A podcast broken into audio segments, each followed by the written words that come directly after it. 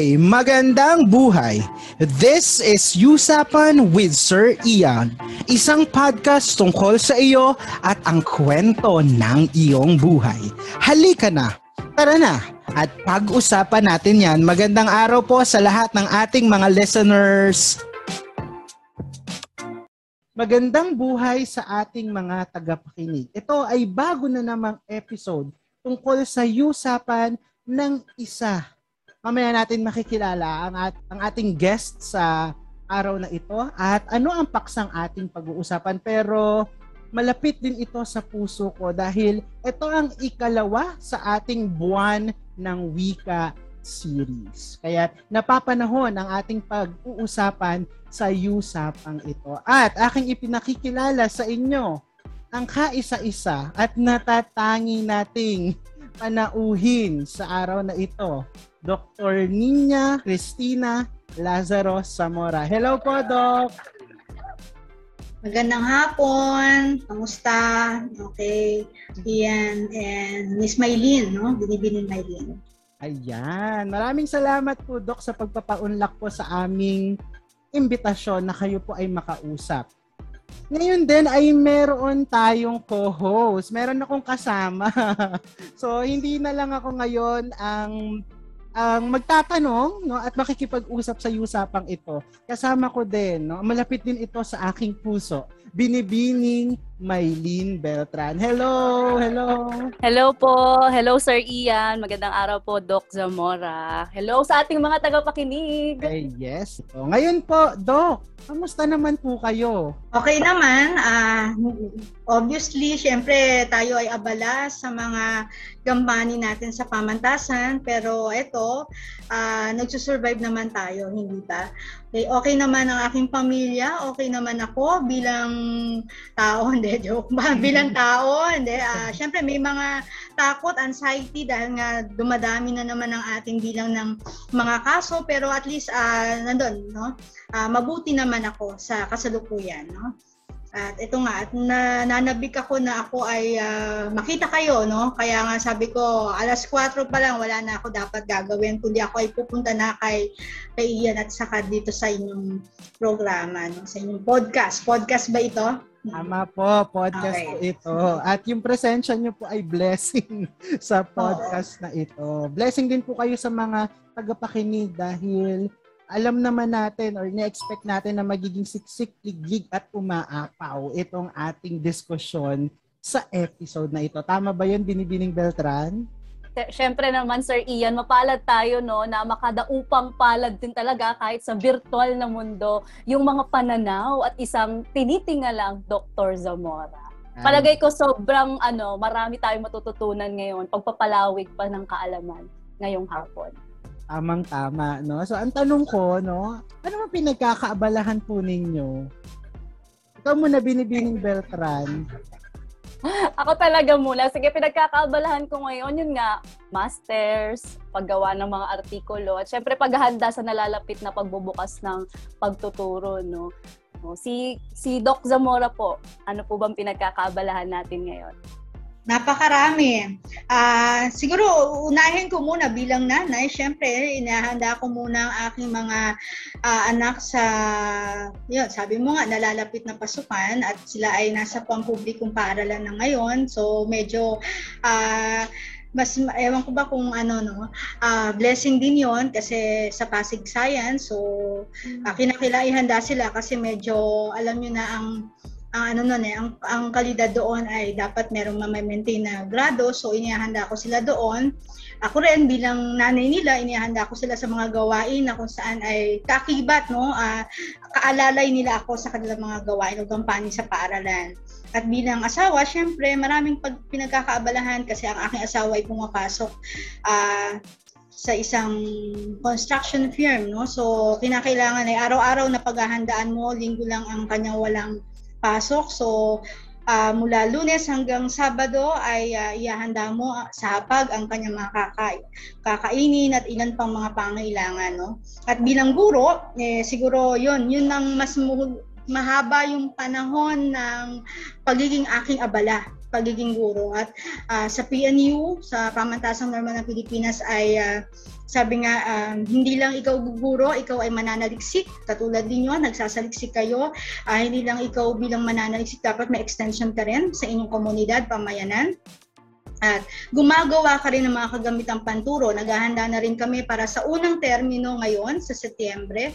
Okay, at ang aming ang ating pamantasan ay magsasagawa ng akreditasyon sa Setyembre, Oktubre, hindi, uh, Oktubre o Nobyembre, uh, nasa level 4 tayo at yung PSB na initial, no, ang na-accreditation para sa PhD. So, tayo ay maraming ginagawa pero syempre, pinagkakaabalahan ko rin ang aking mga interest, no, sa mukha niyan. Ang aking FB wall ay, bagamat puro academic pero uh, pumipitik tayo ng kaunti, no? Uh, nagsasagawa tayo ng tulaan o iba pang mga ano doon, no? Pag uh, pagtitipa ng kung anong mga pwede nating ilagay sa ating wall, gayon din uh, nahihilig din ako ngayon sa paghahalaman. Alam niyo yan. Uh, makikita niyo ang aking wall ay napakaraming larawan ng halaman. So, yun ang parang uh, paghinga ko no sa mga dami ng gawain. Ayan, no? Salamat po, Doc Zamora. No? Nakita natin no, na kahit na nasa gitna tayo ng pandemya, hindi, hindi nito napipigilan yung pagiging abala natin, hindi lamang sa ating hanap buhay, kundi yung sa mga personal din nating pangangailangan. No? So, certified plantita rin pala no, si Doc Zamora. okay. Uh, ngayon, uh, ngayon po nabanggit niyo po kanina no na kayo rin po ay nagiging abala sa pagtuturo. Ngayon po magsisimula na tayong magtanong kaugnay po ng inyong profesyon. Pwede po ba naming malaman kung bakit uh, Filipino ang naging toon ng inyong pagtuturo at ng inyong profesyon sa ngayon? Okay. Una, uh, dahil tayo ay major talaga, nagpakadalubhasa sa pamantasan ng Filipino. Pero nung pumasok ako sa PNU, hindi ko naman alam na may mga major-major. Ang alam ko lang, gusto ko lang magturo. Pero siguro nahikayat na rin ako ng mga kaibigan ko, mga peer. Eh, dun sila pumunta. Eh, di dun na rin tayo. At saka isa sa mga guru ko ay nag-influensya si Dr. Arceo. Ewan ko kung yun ay uh, na nakita nyo pa sa PNU noon. Pero uh, ngayon ay part-time na lamang siya pero napakahuhusay kasi ng ating mga guro sa Filipino no so uh, naging motivasyon sila sa atin Dr. Badayos, Dr. Spiritu at ilan pa no at siguro mas um, minahal ko yung Filipino nang ako ay nandun na sa mismong pag-aaral ng majorship kasi ang dami mo palang hindi pa nakikita at hindi lang yun pang ibabaw na gramatika. Pwede ka rin tumawid sa iba't ibang disiplina uh, kamukha ng kaalyado natin ng social sciences, ang history, no, kaya nating tawirin yon. Okay, at iba pang mga disiplina na bagamat agham at uh, mga matematika ay pwede rin naman. So, mas nakita ko yung paglublob ko dun sa wikang Filipino ng ako ay nag-aaral na ng aking bachelier at napamahal lalo ako nang ako ay pumalaot na sa pagtuturo. No? Uh, marami palang kailangang gawin pa sa Filipino. Hindi lang basta balarila at gramatika, hindi lang pagbabasa ng literatura, kundi napakalalim pa ng kinakailangan. O nga po, nasang-ayon po ako dyan sa binanggit nyo, Doc, na nung nandun na kayo sa mismong field, no, mas makikita mo yung pagiging interdisiplinaryo ng ng Filipino uh, sa iba't iba pang asignatura. Katulad nga nung kay Sir Ian na social science, history at marami pang iba. Salamat po sa pagbabahagi, Doc.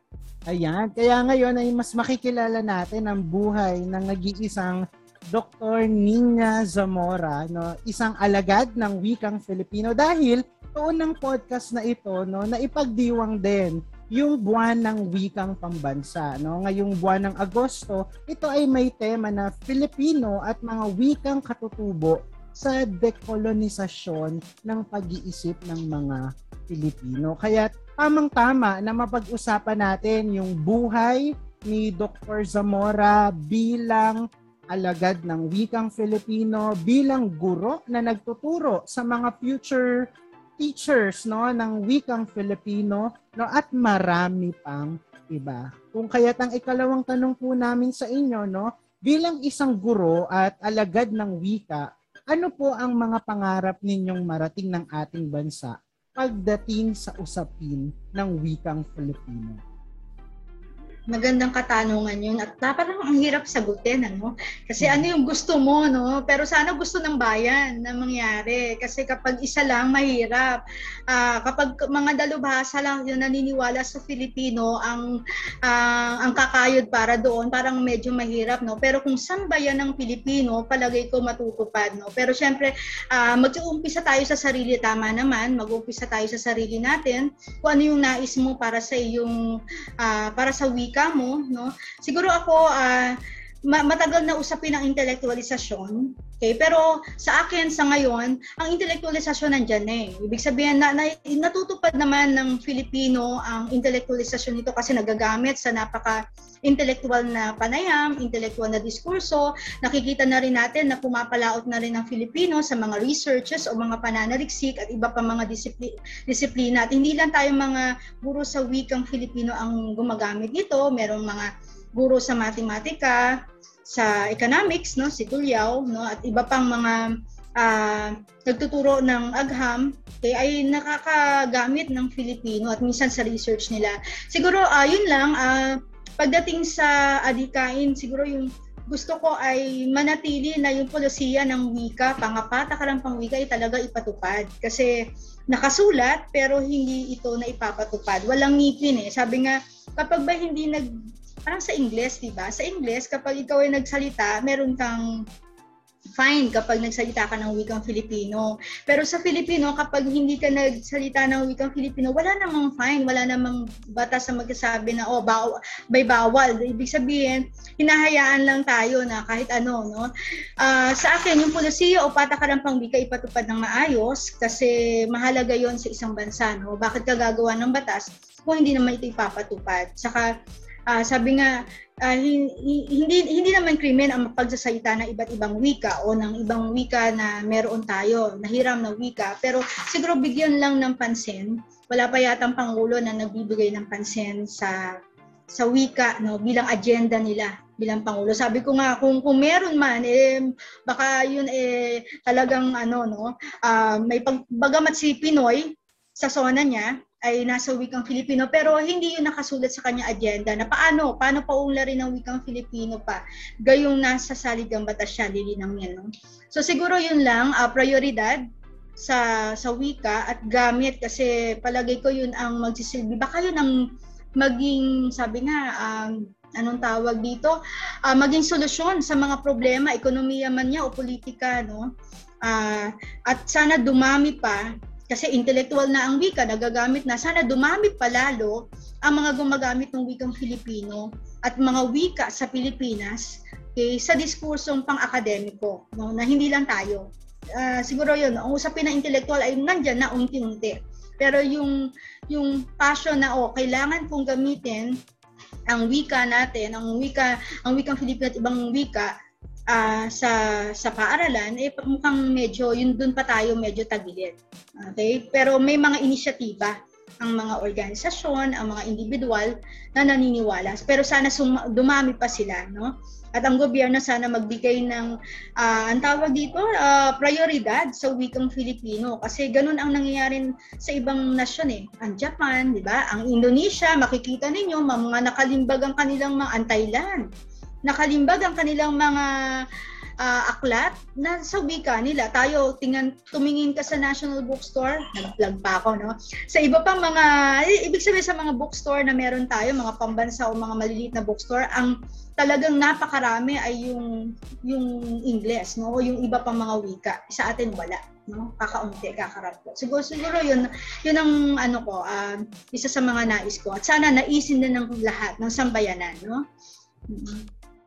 And maraming salamat po Doc Zamora no. Kaisa niyo po kami diyan sa pangarap niyo no na na maging uh, mas mahigpit pa sa pagpapatupad ng mga polisiya na may kaugnayan sa wika. Kasi sa totoo lang din po, kata- tama po kayo, na nas- nasa hakbangin na tayo ng pag intelektualisa At sana ganoon din makarating o makarating din sa mga mas uh, ordinaryong mamayan. Hindi la ang wikang Pilipino ay hindi lamang talaga pangdalubhasaan eh no dapat nagagamit at nagagamit sa ang aspekto man. Total po nasa usapin na tayo ng wika. Uh, banggitin ko lamang po no yung temang inilabas ngayon para sa buwan ng pagdiriwang ng buwan ng wikang pambansa, Filipino at mga wikang katutubo sa de, sa de, kolonisasyon ng pag-iisip ng mga Pilipino. Uh, tanong lang po namin, para po sa inyo, sa paanong paraan natin madedekolonisa ang wikang Filipino at wikang katutubo? Meron po ba tayong mga kailangang uh, ihanda o paghandaan para dito? kapag kasi sinabing dekolonisasyon, pagkakaroon ng kalayaan, di ba, sa kung ano man yung um, ang tawag dito, kung ano man yung napiit sa atin. Um, sa ngayon, ang wika naman ay malaya, pero siguro sa gumagamit ng wika, ang palagay ko, tumutugma yung dekolonisasyon eh.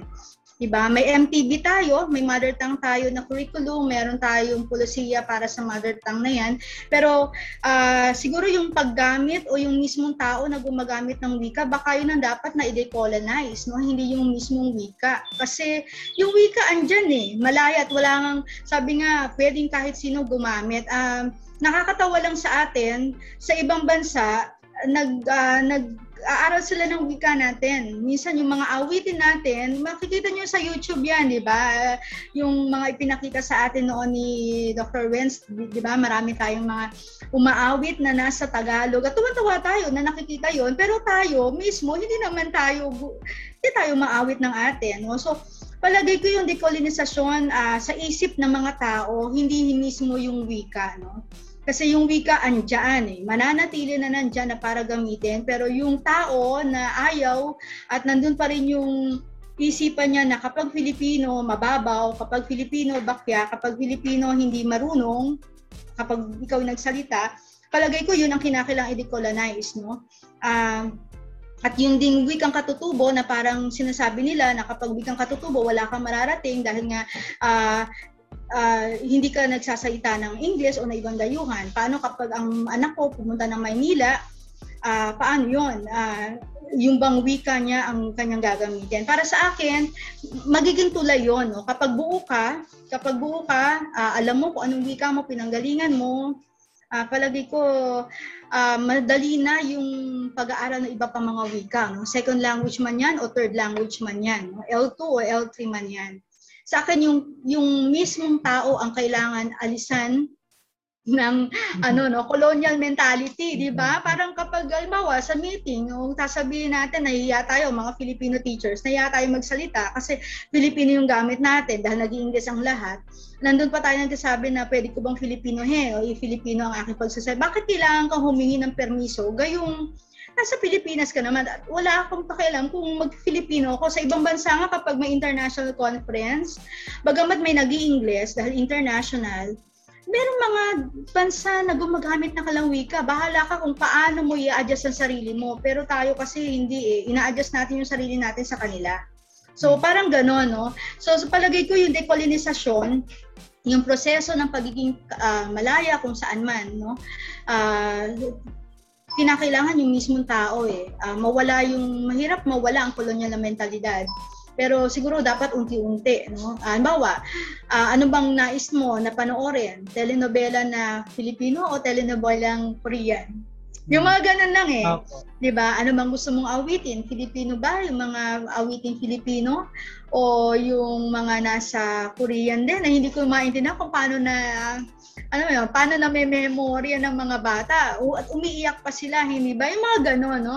O, um, walang masama doon kasi pwede ka namang pwede ka naman mag-aral nun. Kaya lang siguro, tingnan din natin, no? uh, sino ba talaga ang may problema? Yung wika o baka yung taong gumagamit? So siguro yung, yung paglalayag, kasi dun sa buwan ng wika, merong bangka eh. Yung bangka, kinakailangan tulong-tulong tayo. At kung saan man patungo yon sana yung tunguhin na ang wikang Filipino ay malinang kasama ng wika sa Pilipinas. No? Hindi na to Tagalog-based lahat ng wika ay dapat malinang. No? Alisin na natin yung konsepto na ito'y Tagalog-based, bagamat marami tayong mga dalubasa na nagsasabi na yun nga, uh, dahil nga marami nakasulat sa Tagalog at mahirap pa rin yung imahe ng Pilipino. No? Pero kung bukas ang ating isipan, na yung wika na yon ay marami kasama ng mga wika sa Pilipinas, umira ng wika sa Pilipinas, dayuhan man po o hindi, pero kinakailangan lang yung akademikong gamit ng wikang Filipino, no? Yun lang.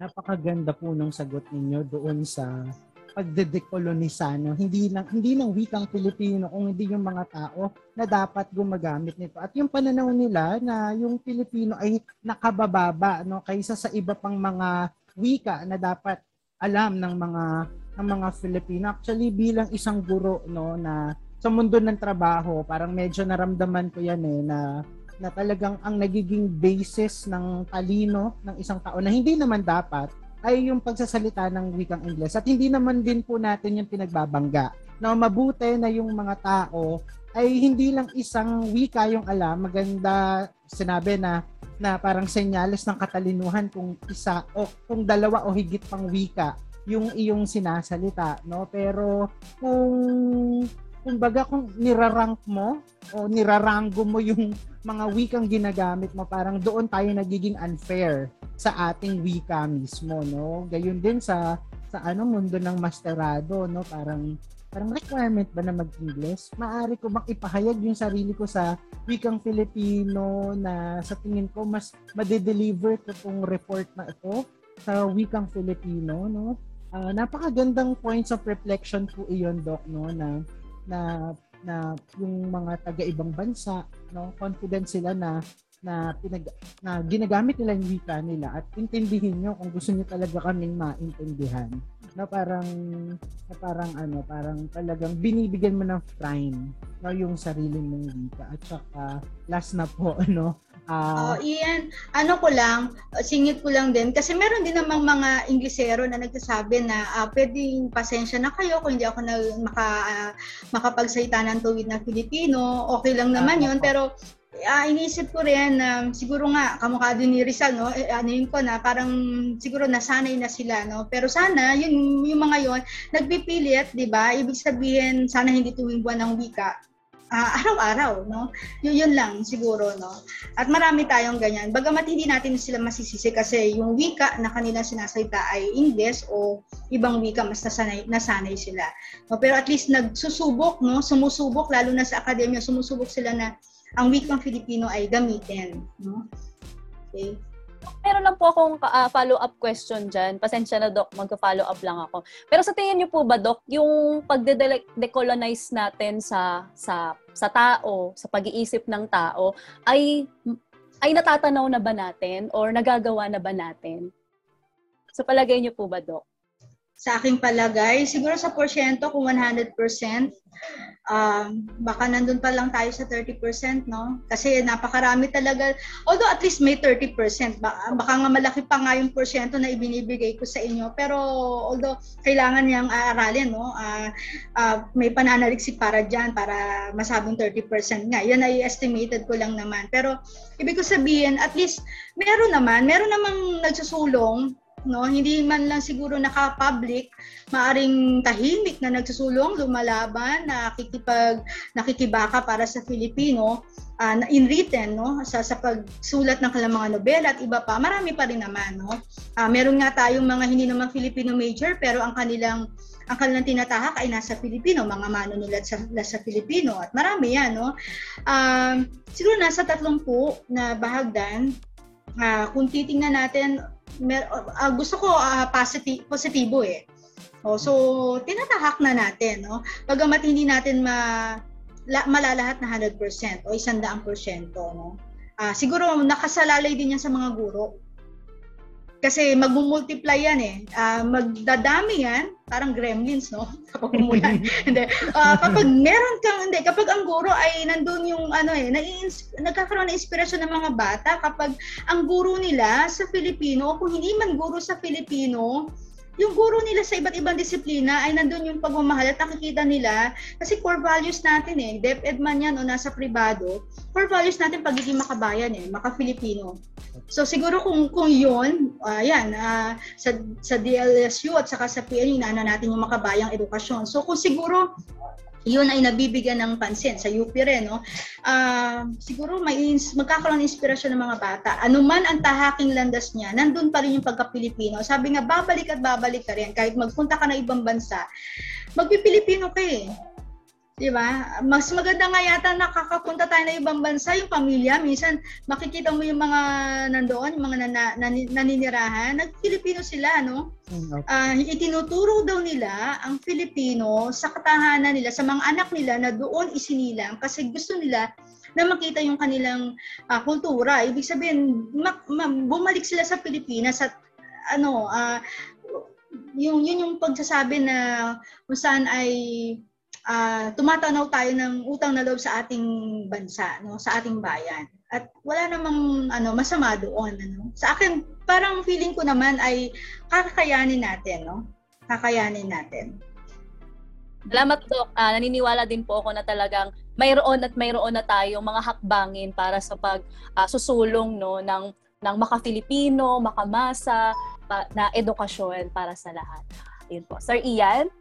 Mm, tunay nga naman na kapag nakikita talaga ng mga mag-aaral, yung parang kumbaga passion ng guro na, sa kanyang tinuturo no, na i-imbibe yun ng mga estudyante. No? Tulad ko, siguro talagang yung ako ay history major po, no? Pero parang do, nung, nung panahon ko sa normal, parang ang pagpapaliwanag sa aming mga uh, topic no nung sa majorship namin noon, uh, kung ikaw ay mahusay na mag-report gamit ang wikang Filipino, parang isa yun sa pamantayan ng mahusay na pagre-report eh. Kaya parang na-build sa amin talaga nung mga panahon na yun na na ituro mo yung ibinigay sa yung paksa na iyong professor gamit ang wikang Filipino. Gayon din yung iyong uh, mga handouts na ipamimigay sa iyong mga kaklase. Okay, dahil nga po no nandoon na tayo sa usapin ng intelektualisasyon no ng ating wika, no? Maituturing nyo po ba na intelektualisado na ang wikang Filipino? Bakit o, o bakit oo o bakit hindi? Ah, uh, sabi nga nandun na tayo eh. Uh, kinakailangan lang i-maintain o kaya pataasin pa, no? Uh, kapag kasi intelektualisasyon, nagagamit ang wikang Filipino, ang wika sa mataas na level o sabihin natin sa iba't ibang disiplina. At palagay ko ngayon, uh, ang pagkakaroon ng COVID-19, nakikita natin ang kanilang ulat ay nasa Pilipino. No, bagamat hindi dahil sa yung masa eh, mas naiintindihan natin, no. Uh, mas marami ang nakaiintindi na nasa wikang Filipino, nasa wika nila, yung yung kung ano yung kinakailangan alalahanin ng mga tao pagdating sa gantong uh, karanasan o dito sa mga tinatawag natin sitwasyon ng pandemya, no?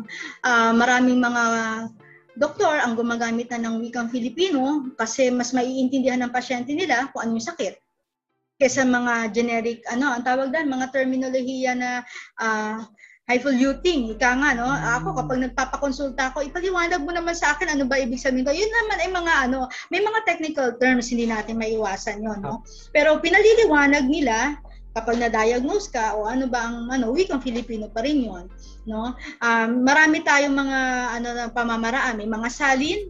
Palagi ko ang UST makaka ano diyan makakapagbigay ng susog sa aking mga sinasabi kasi meron tayong MA student na gumawa siya ng glosaryo for physical therapy na bakit nga pinagginawa yun kasi ang mga estudyante niya kailangan daw sa field work eh, maintindihan ng mga tao na yung yung kung ano yung sina- ginagawa nila sa kanilang kurso no so maraming ganyan meron din sa batas no so intellectual um, isa sa mga sali uh, isa sa mga batas natin na kailangan nakasalin sa wikang Filipino ang batas natin.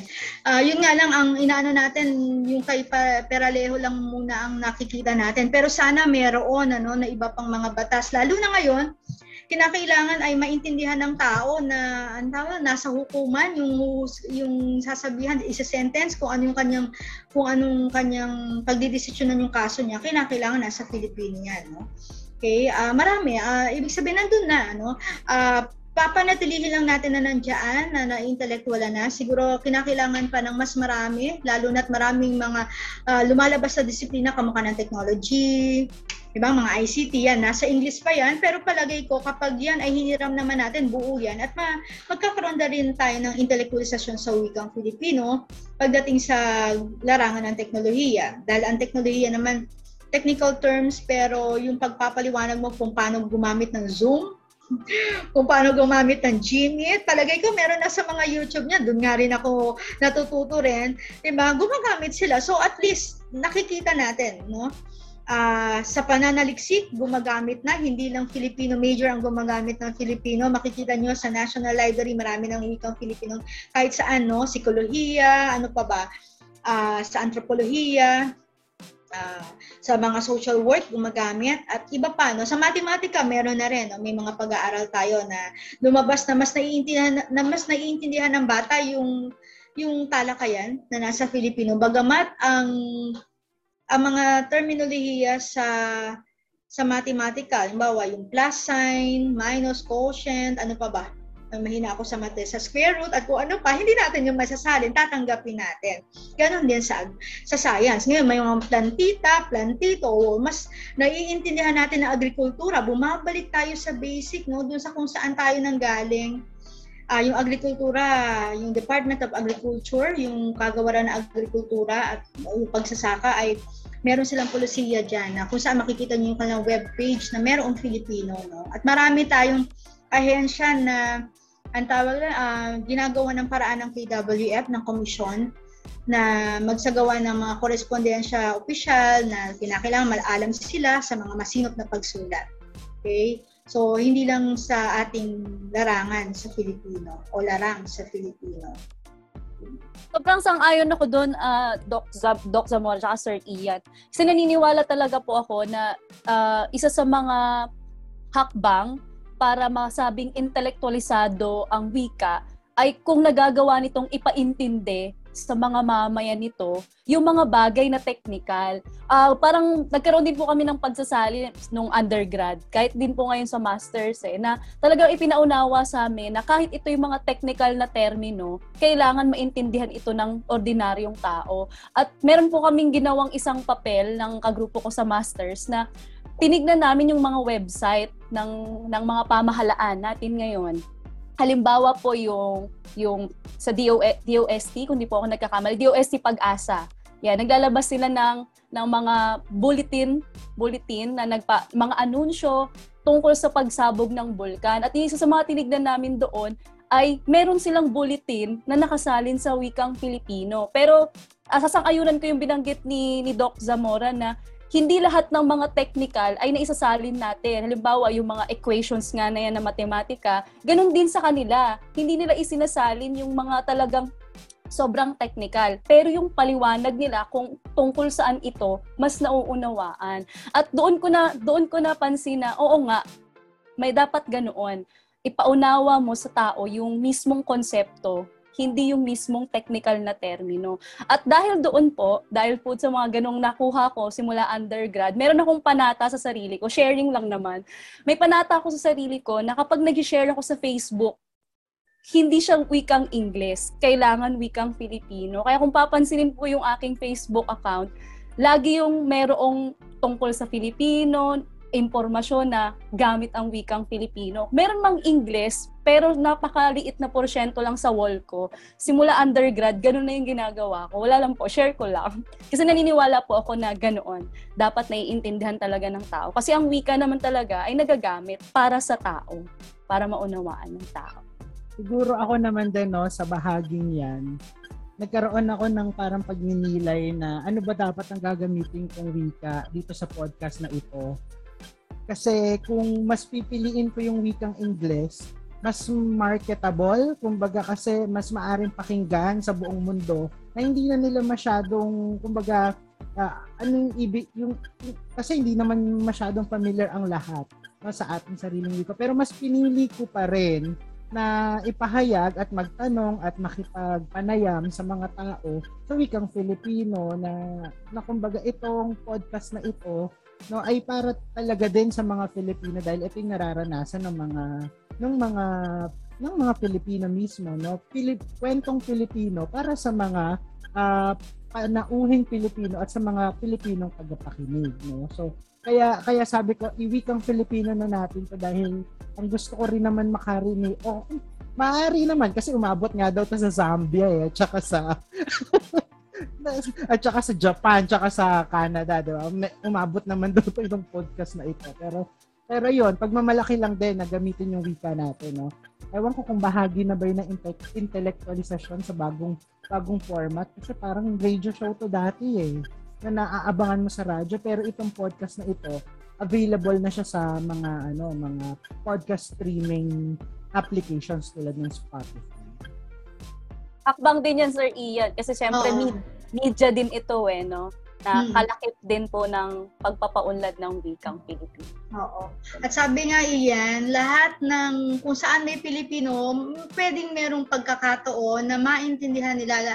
Lahat yata ng sulok ng mundo, meron eh, no? Kahit yung pinakamaginaw, pinaka, ano yun, nagyayelo na isla sa mundo, merong Pilipino at yan, makaka, ano, isang hakbangin, no? Unti-unti lang, no? Hmm. Pero lilinawin lang po natin sa ating mga tagapakinig no na hindi natin ibinababa dito yung wikang Ingles. Mm. Bagkus no, layunin lang natin na magamit yung wikang Filipino para mas maunawaan ang nakararami. Okay, Komplemento naman lahat ang wika. So, wikang katutubo, wikang dayuhan na ginagamit natin, umiraw sa bansa, ay makukomplemento. No? So, sana pantay-pantay naman ang wika. No? Yun lang. Nasa tao kasing tumitingin. Eh. Yun nga, yung idea ng tao, yun lang ang problema. Yun ay de-decolonize natin. Na may higit na wika sa iba. Pero lahat ng wika ay magkakapantayan. Lahat naman yan may letra, lahat yan may alpabeto, lahat yan sinasalita. No? So yung tao lang talaga siguro dapat yun ang gawa natin ng paraan.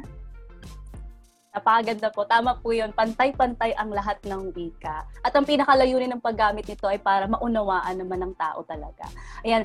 Uh, dadako na po tayo no, sa ating panghuling katanungan kaugnay ng uh, usapin ng wikang Pilipino, ng pagiging guro. Para po sa ating huling katanungan, nabanggit nyo na rin po ito kanina, uh, palalawigin lang po natin, paano po mapaguhusay ng mga guro no, ang kanilang pagtuturo gamit ang wikang Filipino? O sa madaling sabi, naniniwala po ba kayong mapaguhusay ang pagtuturo kung gagamit tayo ng wikang alam ng mas nakararami?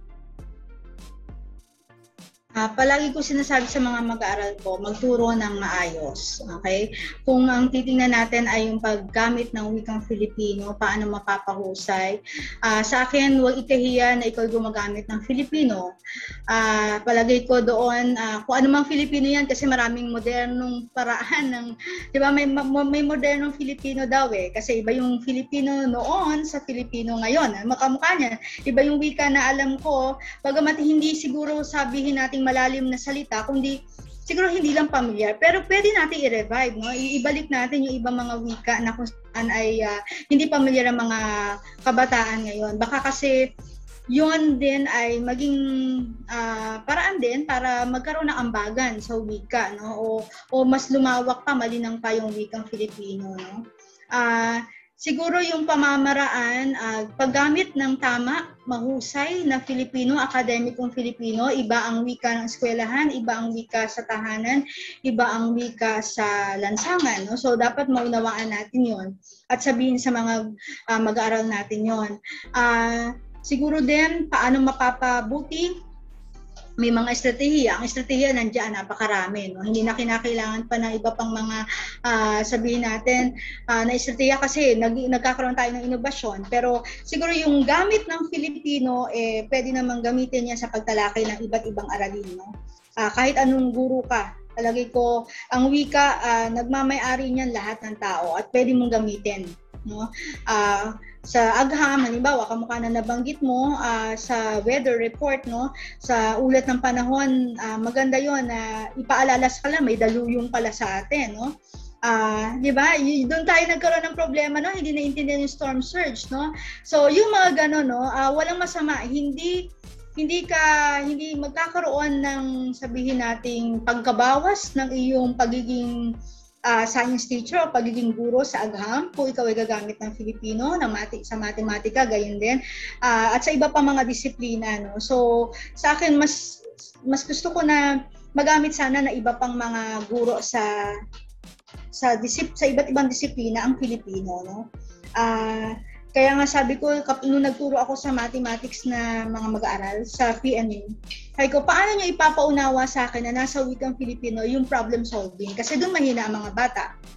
Diba? So, bigyan nyo ako ng paraan. Pinagturo ko sila, bigyan nyo ako ng paraan kung paano ko maunawaan yan. Pero yung technical, syempre, ay nandyan.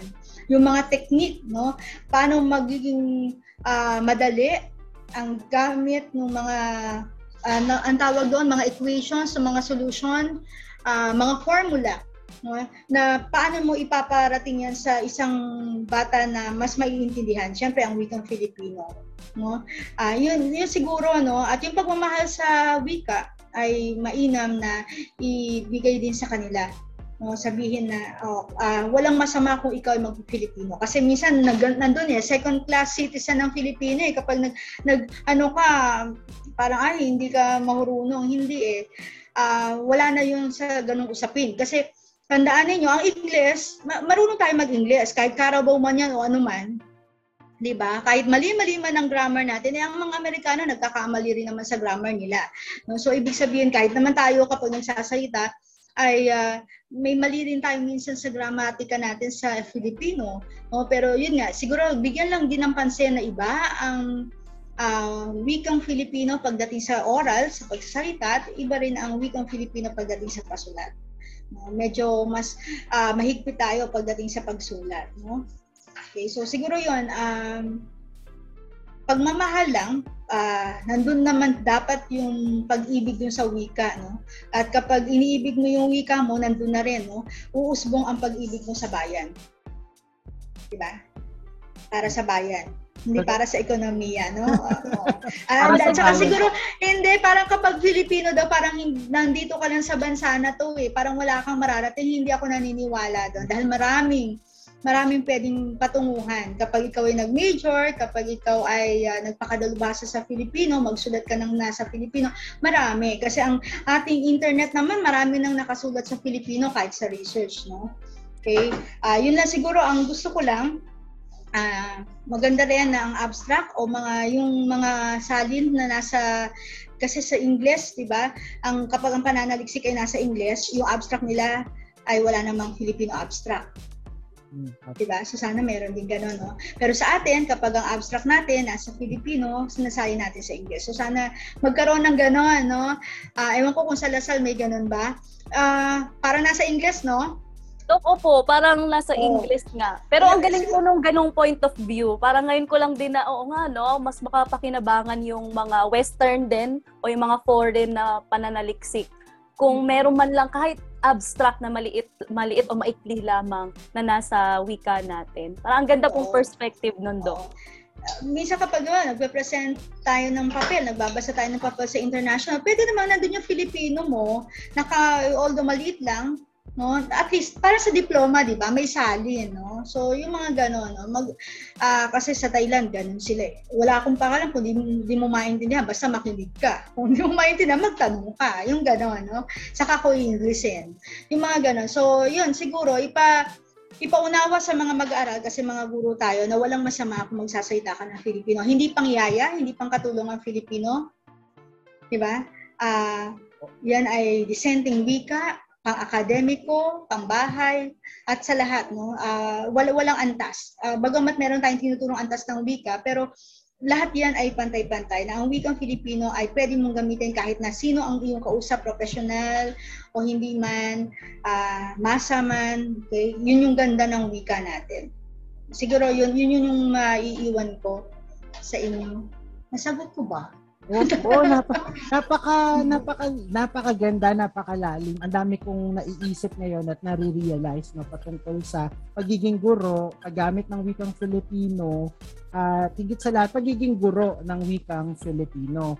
Uh, kitang-kita ko din naman po sa inyo talaga yung, kumbaga yung alalay ninyo siguro kung kung sa mga tagapakinig no, kung bibisitahin niyo yung Facebook account ni Dr. Zamora at sa mga mga kaibigan ko, mga katrabaho ko na kilala siya, na parang isa din sa lagi nilang nasasabi, paulit-ulit nilang nasasabi, yung pag-alalay niya sa mga estudyante na, na magkaroon sila ng parang ma-in love or pag-ibig doon sa learning process, no? Yun yung naibibigay ni Dr. Zamora sa kanila. So, parang, parang for me, para sa akin po, no, gusto ko lang din po kayong hingan ng mensahe para sa siguro uh, dalawang grupo ng tao na maaring makinig po sa usapan na ito.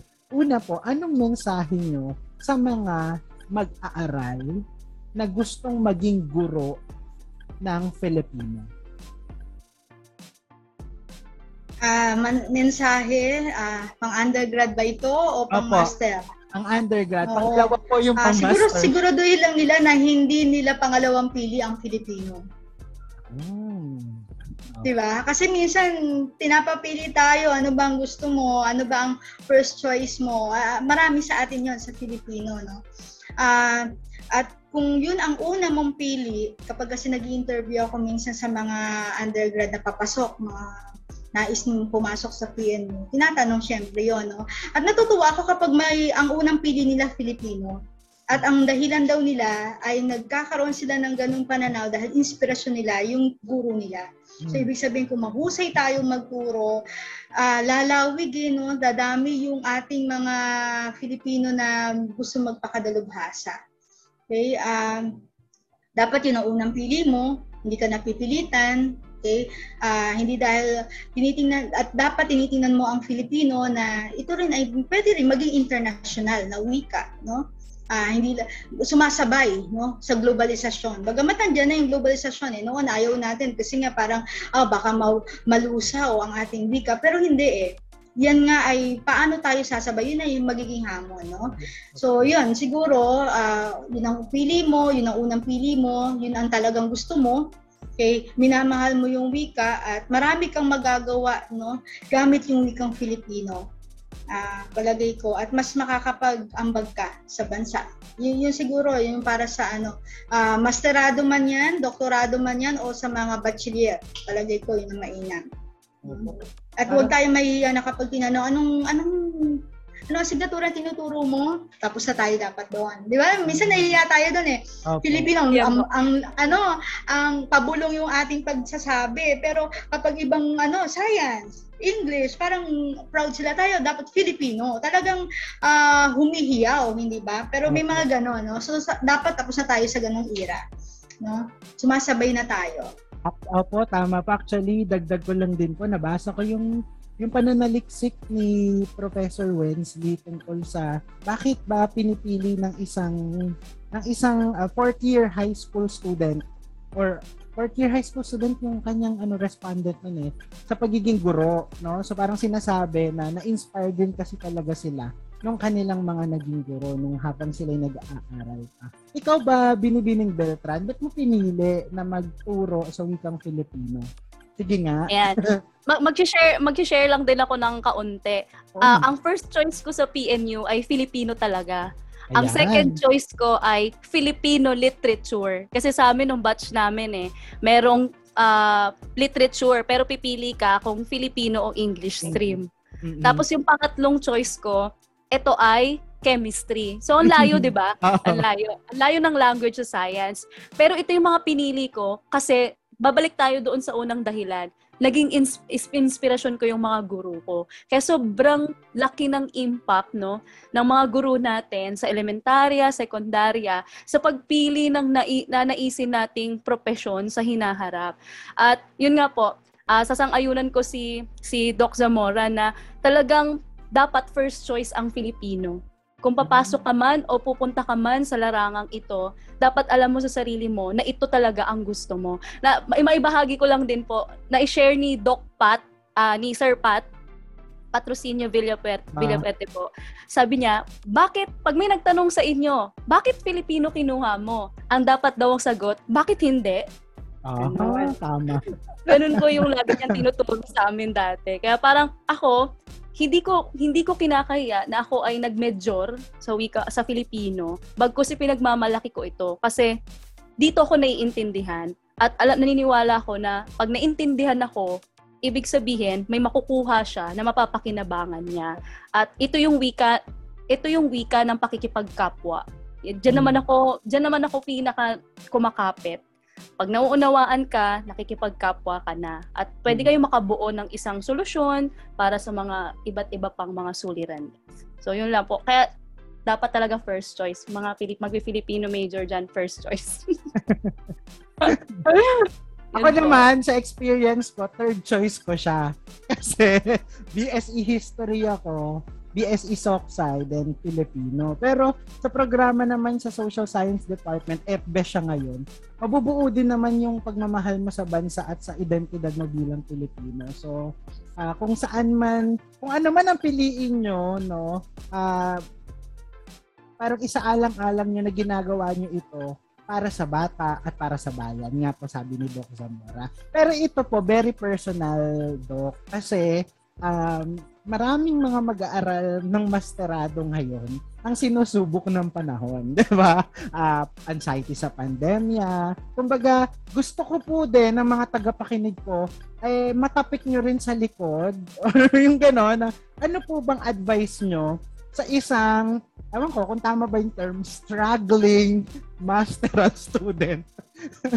Parang kailangan ko din yan, Sir Ian. O, kailangan ko nga rin eh.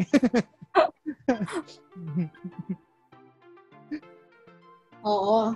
Oo, kasi mahirap pagsabayin ang pagtuturo, ang trabaho at ang pag-aaral. Hindi katulad ng undergrad, focus mo pag-aaral lang tapos may baong ka, di ba? Opo. Ah, siguro paano mag paano magtatapos ba ang tanong mo? Paano itutuloy?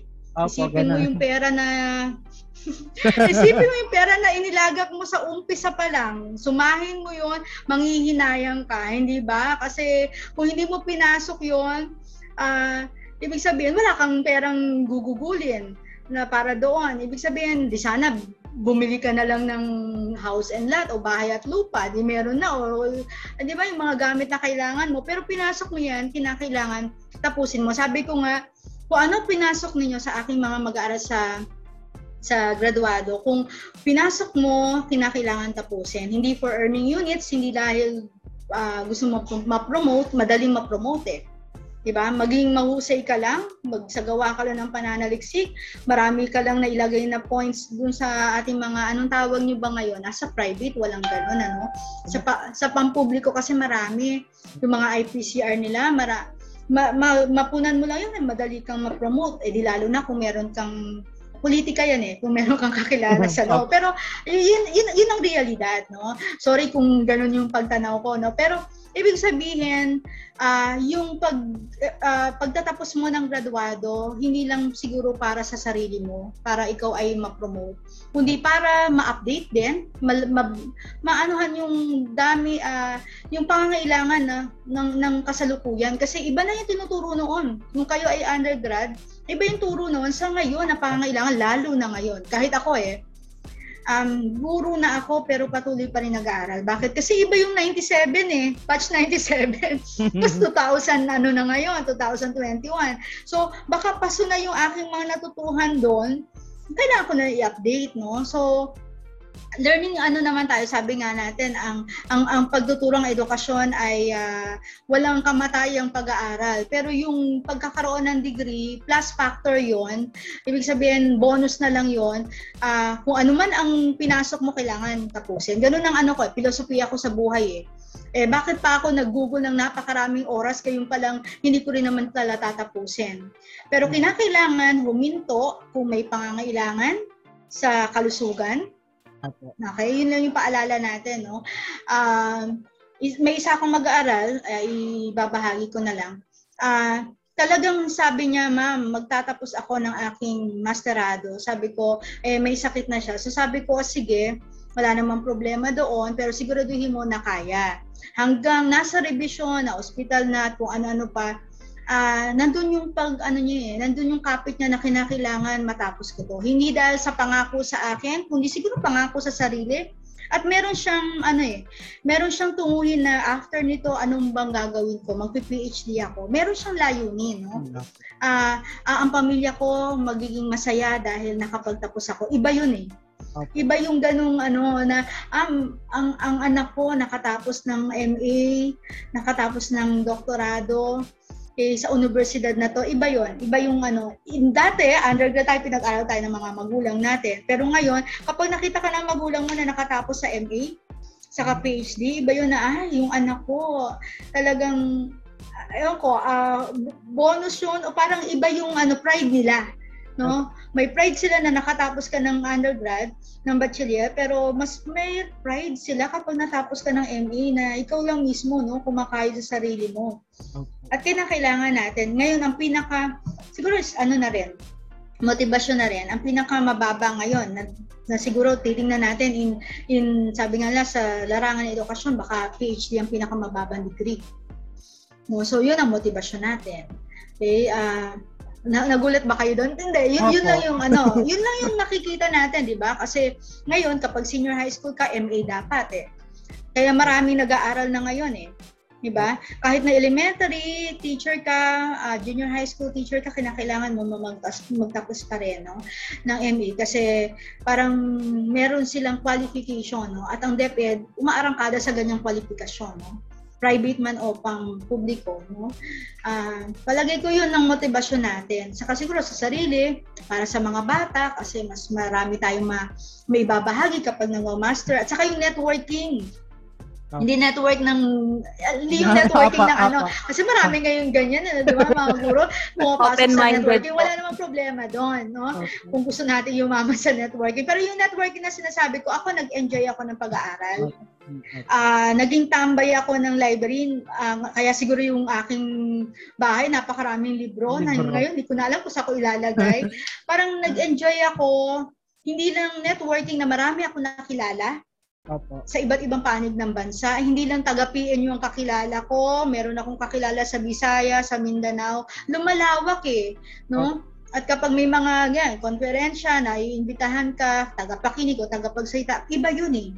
No? At yung tulungan na oh, uh, wala ako ngayong racket, pwede ba? O yung isasama ka nila. Yung mga ganon, eh, sa akin yun, na-enjoy ko yun. Ganun din yung pagtambay sa library o sa silid-aklatan. Nakita ko yung mga lumang mga libro, tapos ito na yung mga bago na ay, ang, ang ganda ng evolusyon. Lalo na kasi sa wika eh, nakita natin yun, balari lang uh, talagang halos mapunit yung mga aklat na panahon ni Rizal, di ba?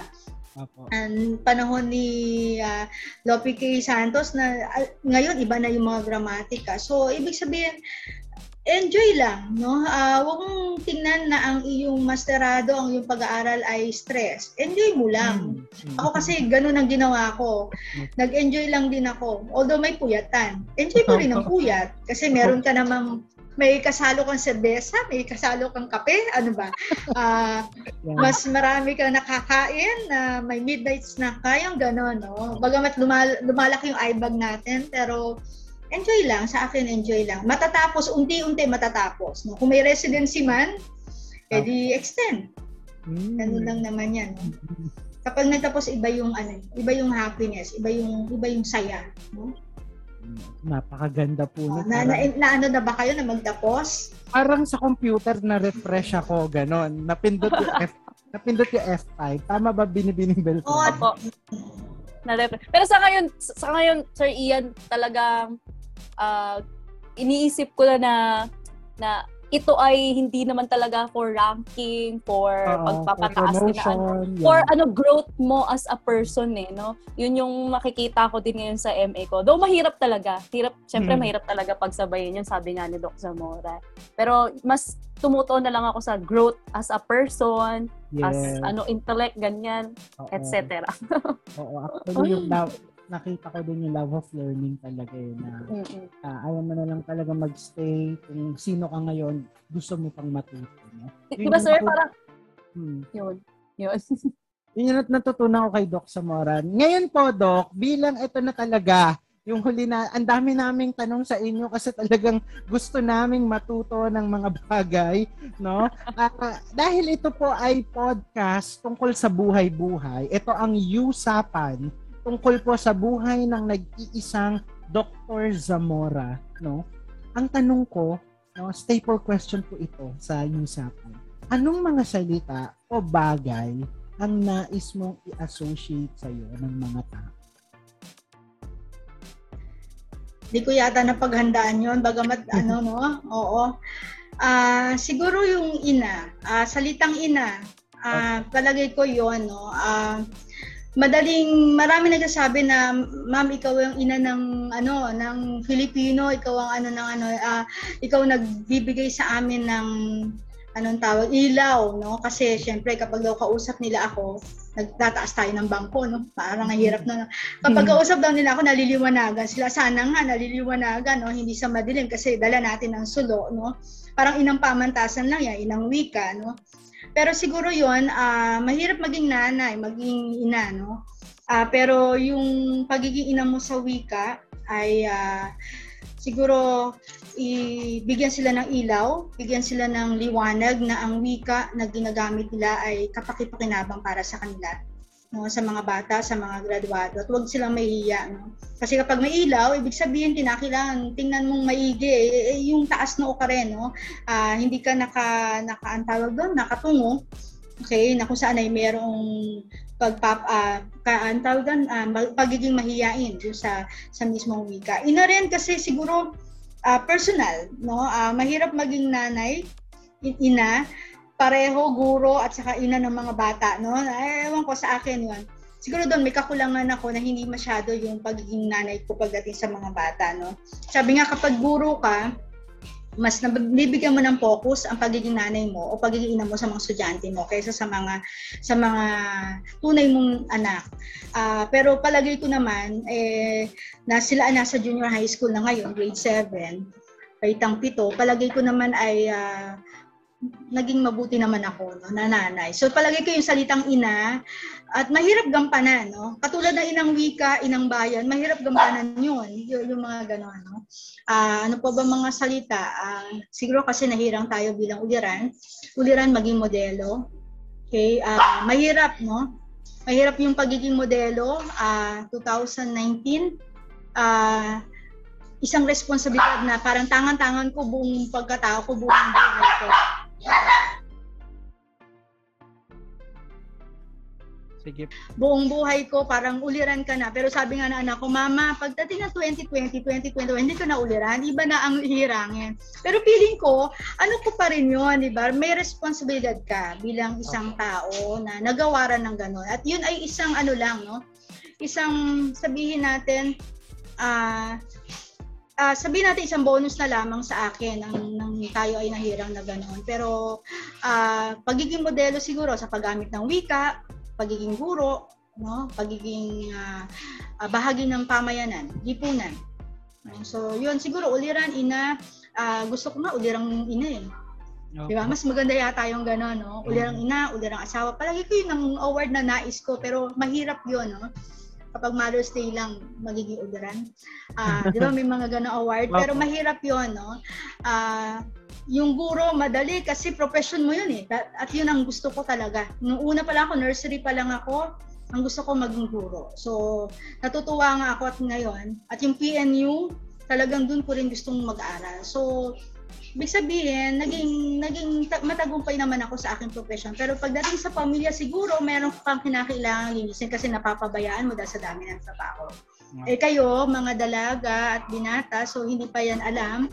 Pero mm. pagdating ng ano, paano mo hahatiin, no? So yun, yun, yun lang. Pero palagay ko naman kapag in-interview ang aking mga ang aking asawa, ang aking mga ang aking asawa at ang aking mga anak. Palagay ko hindi naman ako nagkulang no? na, na ano mo rin yung yung yung oras mo na hati mo, no? Ayan. Kaya lang siguro yan, ina at saka yung pagiging udiran. Medyo mabigat na salita para sa akin. No? Baka pwede ring ama, no? Para sa gender issue. Oh, yeah. Opo. Oo. Ama kasi minsan puro babae nasa sa kagawaran. Diba? Kailangan mag... Tama ba? Ilan ba ang inyong Filipino teacher sa kagawaran na lalaki? Parang kakaunti. Dadalawa lang. Dadalawa lang.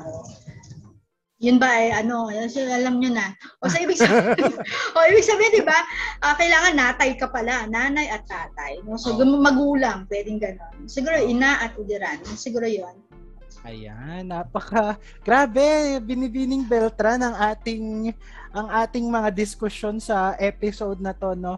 Ah, ako bilang host no ng ng usapan na ito ay marami talagang natutunan at maraming baon no nasa isip at at nasa diwa ko po yung mga natutunan ko mula po sa inyo. Kaya yung presensya po ninyo dito sa usapan ay tunay nga naman babalik-balikan ko bilang host no at at higit sa lahat ah, ng ating mga tagapakinig. Kaya maraming salamat po Doc Zamora sa sa panayam na ito. Ah, ito po ay ano, tatanawin kong utang na loob sa inyo. Maraming salamat po talaga. Ako, iyan, salamat. Hindi tanaw ng utang na loob. Ito ay oportunidad din. No? Bagamat maraming ano, na, na, narinig ang, ak- ang tahol ng mga aso, kaya ikaw ng bahagi. Na, op, na, opo, natural po naman yun, po, Doc. yan. Opo, wait, wait lang At least po ah. natural. Yan. Isa na namang napakagandang usapan tungkol sa buwan ng wika, no? Pagiging guro ng wikang Filipino at at pagiging alagad ng wikang Filipino, no?